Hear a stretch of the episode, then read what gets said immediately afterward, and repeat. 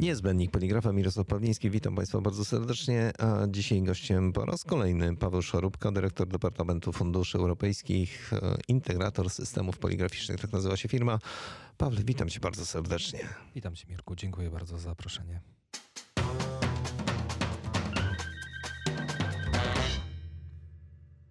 Poprzednio rozmawialiśmy trochę o finansowaniu, o środkach przeznaczonych na e, działalność najbliższą e, nam, czyli poligrafii. Jak to będzie wyglądało, jeżeli chodzi o środki unijne? A teraz może zanim mm, wrócimy do tamtych e, tematów, porozmawiajmy chwilę na, na zupełnie inny temat. Porozmawiajmy o wnioskach, które są składane. Z Twojego doświadczenia, jak należy podejść do przygotowania w ogóle jakiegoś projektu, żeby uzyskać fundusze? Wsparcie te e, ze środków unijnych? Pozyskiwanie funduszy unijnych, przygotowanie takiego projektu to jest proces składający się z pewnych kamieni milowych, które musimy przejść, aby na samym końcu osiągnąć sukces. Zazwyczaj pracę nad projektem rozpoczynamy od pierwszego spotkania czy też telefonu od prezesa, który stwierdza, że ma pomysł na dalszy rozwój, chce zakupić odpowiednie środki trwałe, które dadzą mu pewną przewagę nad konkurencją, ale chciałby też skorzystać z funduszy unijnych. Po takiej prostej rozmowie kolejnym krokiem jest spotkanie. Spotkanie już tak naprawdę to jest spotkanie robocze, kiedy mamy z jednej strony osoby, które są odpowiedzialne za technologię, za finanse w firmie, za decyzje kierownika produkcji. Z drugiej strony jest, są osoby, które są odpowiedzialne za tą sferę dotacyjną i na takim spotkaniu ustalamy cały harmonogram, całą matrycę też logiczną projektu, w jaki sposób musimy przejść ten proces, aby na samym końcu mieć po pierwsze dobrą, skuteczną, rzetelną innowację, po drugie zmianę w technologii, żeby zapewnić te najważniejsze punkty, które decydują o przyznaniu dofinansowania. Dodajmy jeszcze jedną rzecz, że warto to wszystko za każdym razem spisywać. Bez względu na to, ile razy się spotykamy, zawsze warto tę kartkę wyłożyć przed siebie i dokładnie zapisać wszystko, o czym e, jest e, e, cała rozmowa. Zgadza się? Dokładnie tak. To jest wręcz obowiązkowe, ponieważ po każdym takim spotkaniu jest rozpisywany harmonogram zadań na poszczególne osoby. Każda z osób jest, wie, za co jest odpowiedzialna i w jakim terminie musi przygotować odpowiednie informacje. Takich spotkań może być kilka, może być kilkanaście, może być jeszcze więcej, w zależności od stopnia skomplikowania projektu, tego czego ma dotyczyć projekt oraz tego, czy już od razu na wstępie mamy pomysł na mm, odpowiednią innowację, czy też nie. Pamiętam tutaj do dziś jeden z projektów, który mm, realizowałem w województwie podkarpackim, gdzie tak naprawdę dopiero przy trzecim spotkaniu, ale to były spotkania trwające po 5-7 godzin, udało się ustalić na czym będzie polegała zmiana produktowa, w co będziemy mogli inwestować, jeżeli chodzi o prace badawczo-rozwojowe. I to była sytuacja taka, gdzie już drukarnia nie pracowała, światła były pogaszone, a przy stole siedział e, prezes, ja i, i kierownik produkcji i dopiero późnym wieczorem stwierdziliśmy, tak, to jest to, mamy to i teraz tak naprawdę już jest z górki, bo możemy tylko rozdzielić zadania i za dwa miesiące składamy wniosek o dofinansowanie. To, co jest bardzo istotne w tym wszystkim, przed chwilą powiedziałeś w dużym skrócie, 5-7 godzin, kilka spotkań. Drodzy Państwo, e, to jest duże wyzwanie złożyć taki projekt, przygotować się do niego i dużym błędem jest, jeżeli siadamy do niego na dwa dni przed dzwonkiem końcowym. Dwa dni to oczywiście w cudzysłowie. Tak naprawdę rozpoczęcie pracy nad projektem 30 dni przed zamknięciem konkursu, to to jest ostatni, to, to, to jest już zdecydowanie za późno. Musimy mieć co najmniej 3-4 miesiące rzetelnej pracy, aby projekt złożyć skutecznie. I też tutaj chciałbym zwrócić uwagę wszystkim firmom z naszej branży. Na rynku jest wielu specjalistów, oczywiście w cudzysłowie, którzy widząc ogłoszenie konkursu pukają do drzwi drukarni, twierdząc, że są w stanie zrobić cuda i, i, w ciągu e, kilku, kilkunastu dni czy w ciągu miesiąca przygotować im wniosek o dofinansowanie. Oczywiście ten wniosek zostanie złożony, ale ten wniosek nigdy nie otrzyma dofinansowania, a może zdarzyć się sytuacja jeszcze gorsza, że to dofinansowanie otrzyma i tak jak przykłady z poprzedniej naszej rozmowy firm, które musiały zwracać dofinansowania unijne, ponieważ zostały im przygotowane wnioski o dofinansowanie, które nie byli w stanie wykonać. Zatrudnienie 20 osób, czy też y, zmiana całkowita maszyn, które chcemy kupić. Takich projektów nie dało się zrealizować, a winą tego jest to, że firmy zaufały nierzetelnym doradcom i było zbyt mało czasu na to, żeby ten projekt dokładnie przygotować. Więc nie czekajmy do ostatniej chwili na decyzję o przystąpieniu do dofinansowania. Nawet w sytuacji, w której mamy mm, rozwój danej firmy i wiemy, że będziemy potrzebować wymiany maszyny, czy to za pół roku, czy za rok, to nie czekajmy tego pół roku. Rozpocznijmy pracę już dzisiaj, tak żeby w momencie, kiedy będzie ogłoszony konkurs, żebyśmy mieli już w szufladzie przygotowane dokumenty, które jesteśmy w stanie złożyć. Taką sytuację mieliśmy trzy miesiące temu w województwie mazowieckim. Firmy, z którymi pracowaliśmy od kilku miesięcy, mieliśmy przygotowane projekty. Konkurs został ogłoszony praktycznie z dnia na dzień, bo to były ostatnie środki w ramach starego budżetu i trzy złożone wnioski trzy otrzymały dofinansowanie, ale tylko dlatego, że wcześniej, dużo, dużo wcześniej wykonaliśmy pełną pracę nad przygotowaniem projektów. Do tego bardzo zachęcam. Nie czekajmy na ostatnią chwilę. Konkursy będą, te dotacje będą zarówno w tym nadchodzącym roku, jak i w kolejnych latach. Ale żeby skutecznie myśleć o przyznaniu dofinansowania, musimy mieć odpowiedni czas na to, żeby taki projekt przygotować.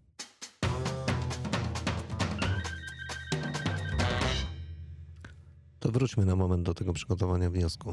Zaczęliśmy i właściwie zakończyliśmy na etapie spotkań, e, zapisywania, rozpisywania dokładnie zadań. Co dalej robimy?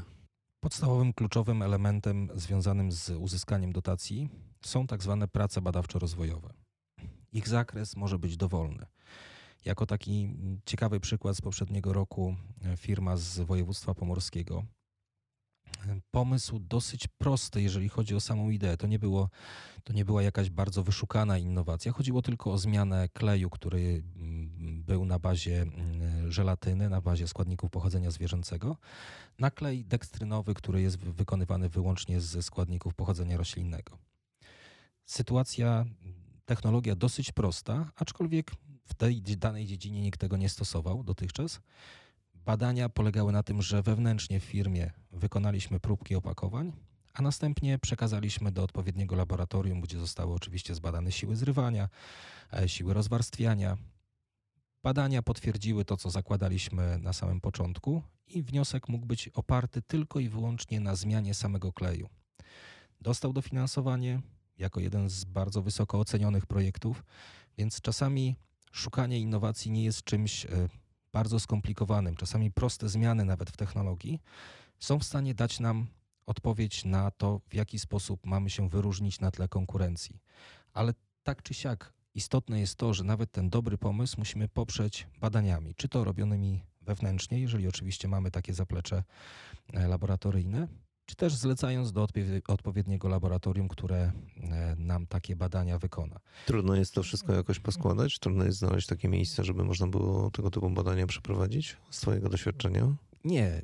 Mamy kilka laboratoriów w Polsce, które się specjalizują w naszej branży, więc tutaj adresy są znane, tylko trzeba wiedzieć, e, co, co trzeba zlecić e, do badania, jaki materiał i jak to później powiązać z samą innowacją, z samym wyróżnieniem się na tle konkurencji, bo oczywiście laboratorium nam nie odpowie na pytanie, jaki, jaki produkt będzie lepszy od e, produktu konkurencji. To my musimy sobie odpowiedzieć na to pytanie. Laboratorium ma, nam tylko potwierdzić, że te parametry są faktycznie takie, jak zakładaliśmy. Drugim bardzo istotnym i w tej chwili mógłbym to powiedzieć, że równorzędnym e, elementem projektu, który jest bardzo istotny, to jest zapewnienie finansowania. Już składając wniosek o dofinansowanie, musimy mieć potwierdzenie, że będziemy mieli środki finansowe, żeby ten projekt zrealizować, a później go utrzymać. Jeżeli nawet mielibyśmy najbardziej innowacyjny projekt, ale mielibyśmy niepewne finansowanie, to urzędnicy ocenią, że jest zbyt wysokie ryzyko niewykonalności tego projektu. Poczekaj, poczekaj, yy, zatrzymajmy się na, na tym etapie. Co znaczy finansowanie? Praktycznie wszystkie projekty, z którymi mamy do czynienia, są finansowane za pomocą e, kredytu bankowego bądź też e, za pomocą firm leasingowych, które udzielają leasingu, bądź też pożyczki leasingowej. Praktycznie jeden projekt w ciągu ostatnich trzech lat e, to był projekt, który mógł być sfinansowany w 100% z środków, które firma e, po prostu miała w oszczędnościach. W związku z tym, żeby bank mógł wydać nam decyzję o pozytywnej zdolności kredytowej i uzasadnić naszą wiarygodność finansową, przedstawić nam na przykład promesę kredytową czy też promesę leasingową, to musi zostać przeprowadzony cały proces oceny zdolności kredytowej. Firma, I to też nie trwa dwóch minut. To trwa minimum 6 do 8 tygodni, te, te minimum, może trwać czasami dłużej. Czyli wracamy jeszcze raz do tych terminów, o których wspomniałeś na początku. Absolutnie 30 dni to jest w ogóle, to, to i tak już jest małe prawdopodobieństwo, do tego, jeżeli chodzi o, o uzyskanie jakichkolwiek wszystkich kompletnych dokumentów. Więc siadamy do tego dużo, dużo wcześniej. Planujemy dokładnie, rozpisujemy i przygotowujemy się do tego naprawdę na poważnie. I proszę zwrócić uwagę, że promesa kredytowa czy też leasingowa zazwyczaj jest ważna 6 miesięcy. Można wynegocjować, żeby była ważna 9-12 miesięcy. Ten czas mamy do dyspozycji wtedy, aby przez te 9-12 miesięcy złożyć wniosek o dofinansowanie. A proszę też zwrócić uwagę, że bank, aby mógł rozpocząć procedurę oceny zdolności kredytowej, musi otrzymać od klienta, w tym też i od nas, pełną dokumentację projektową, wniosek, biznesplan, prognozę finansową. My już składając dokumenty do banku, Powinniśmy wiedzieć, na czym będzie polegała innowacja, jakie mamy założenia projektowe, jakie mamy urządzenia do nabycia, jakie prace budowlane powinny zostać wykonane. W związku z tym te dwa miesiące na bank trzeba poprzedzić jeszcze co najmniej miesiącem albo dwoma miesiącami na to, żeby przygotować same założenia projektowe. Więc te 3-4 miesiące to jest absolutne minimum do tego, żebyśmy mogli złożyć wniosek o dofinansowanie.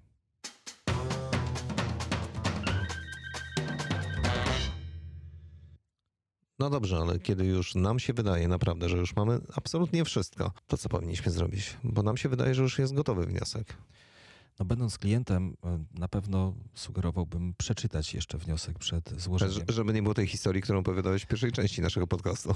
Dokładnie tak, bo e, wniosek zazwyczaj jest przygotowany w generatorach wniosków. Są to duże dokumenty PDF-owe z mnóstwą ilością tabelek.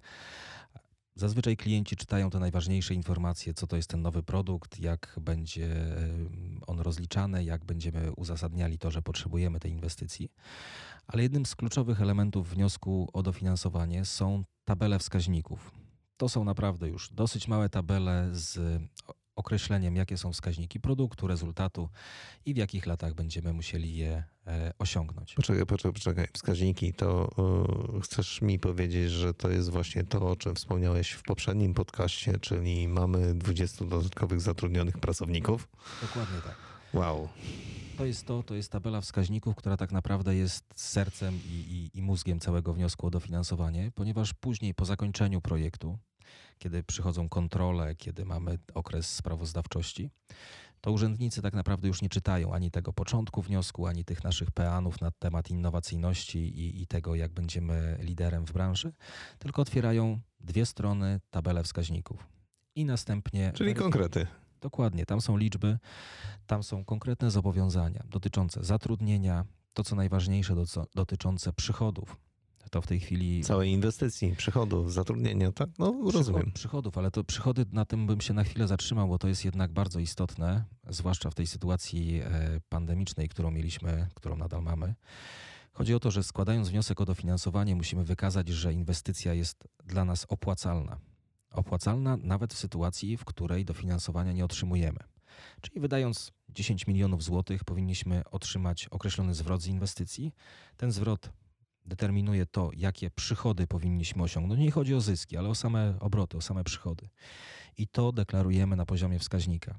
I później musimy się z tego rozliczać. Jeżeli zbyt optymistycznie podejdziemy do takich prognoz, oczywiście dla oceniających jest to bardzo fajne, jeżeli wykazujemy, że będziemy mieli NPV rzędu 30 czy 40, ale w sytuacji takiej, kiedy wiemy, że później musimy się z tego rozliczyć, jednak ten e, skromny optymizm, ta bardziej neutralna granica jest dużo bardziej korzystna. I wtedy zakładając te przychody, mamy później pewność, że nawet jakby coś się zadziało na rynku, to jesteśmy w stanie osiągnąć te przychody i nie będziemy musieli, mieli później problemów. A jeżeli będziemy zbyt optymistyczni, to później, no niestety, urzędnicy mają problem z tym, jeżeli na przykład rok czy dwa lata po zakończeniu inwestycji te przychody nie są takie, jak zakładaliśmy. A zdarzało się już no, tak? Mamy takie sytuacje w niektórych, zwłaszcza w branży druków transakcyjnych, gdzie w ostatnim czasie e, no, były duże problemy. No to jest zresztą taka część e, biznesu, taka część biznesu poligraficznego, która chyba naj, najbardziej ucierpiała. Dokładnie tak. Tutaj e, na szczęście ustawa z zeszłego roku daje nam pewną furtkę i możliwość nieponoszenia konsekwencji z tego tytułu, właśnie opierając się na pandemii i na jej skutkach. Więc tutaj z tymi projektami e, mamy dosyć prostą i dobrą sytuację. Natomiast w kolejnych latach jednak trzeba na to zwrócić bardzo dużą uwagę, ponieważ no, ta ustawa może się e, zakończyć w pewnym momencie i później już nie będziemy mieli tak łatwej drogi do tego, żeby uzasadnić, dlaczego nie osiągnęliśmy tych wskaźników. Mhm. To jest e, bardzo istotne, jeżeli chodzi o przychody i e, pozostałe też wskaźniki. Zazwyczaj tabela wskaźników liczy od 20 do 40 wskaźników. Każdy z nich musimy dokładnie zweryfikować, przejrzeć i sprawdzić, czy na pewno jesteśmy w stanie w takiej ekstremalnej sytuacji, gdy dzieje się coś niedobrego w firmie, czy jesteśmy na pewno je w stanie osiągnąć. Bo jeżeli czegoś nie osiągniemy, to urzędnicy mogą nam cofnąć dofinansowanie w całości, bądź też proporcjonalnie do tego, w jaki sposób tego wskaźnika nie osiągnęliśmy. I o tym trzeba pamiętać po prostu, że może być taka sytuacja, jeżeli nie spełnimy tego, co, do czego się zobowiązaliśmy. Po prostu. Więc trzeba patrzeć bardzo, bardzo dokładnie i przygotowując ten wniosek, powtórzmy to jeszcze raz, dokładnie przeczytać go od początku do końca, zwłaszcza to, co jest napisane właśnie w tych wskaźnikach. Te cyferki będą podstawą do tego, żeby później mieć spokój przy rozliczeniu. Dokładnie. Pisząc wniosek o dofinansowanie, często właśnie popełnia się ten błąd, że myśli się tylko o tym pierwszym sukcesie, o tym, żeby nasz projekt znalazł się na liście rankingowej jak najwyżej, żebyśmy mogli e, uzyskać pozytywną decyzję. Ale to nie jest sukces. Sukcesem jest przygotować tak wniosek, żebyśmy trzy lata po jego zakończeniu mieli stuprocentową pewność, że spełniliśmy każde wymaganie i nikt nie jest nam w stanie zarzucić niczego, ponieważ rozliczenie i utrzymanie projektu jest znacznie trudniejsze niż samo przygotowanie wniosku.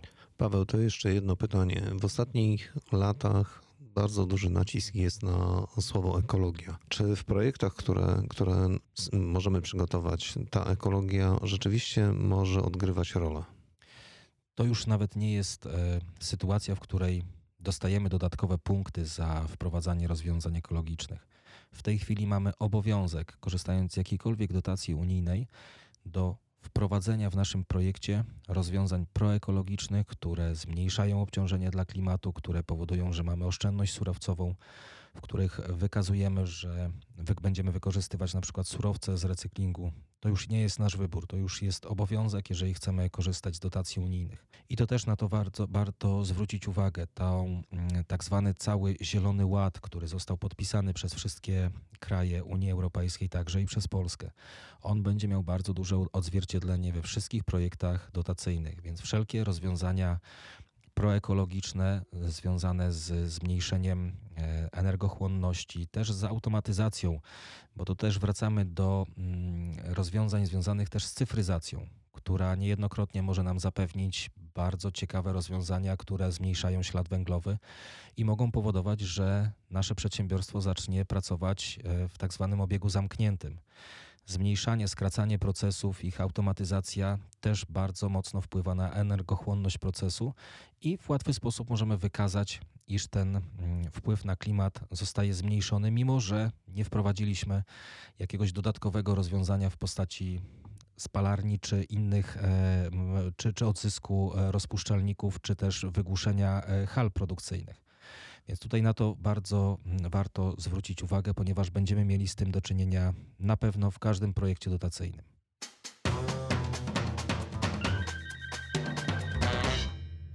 Dobrze, to przypomnijmy teraz jeszcze na zakończenie o środkach, które są przewidziane. Program, o którym e, wspomniałeś w pierwszej części podcastu, transformacja cyfrowa. Zgadza się? Tak. Czyli to, co najbardziej w tej chwili może interesować nasz przemysł poligraficzny, czyli drukarnie. Transformacja cyfrowa to jest około 2 miliardów euro.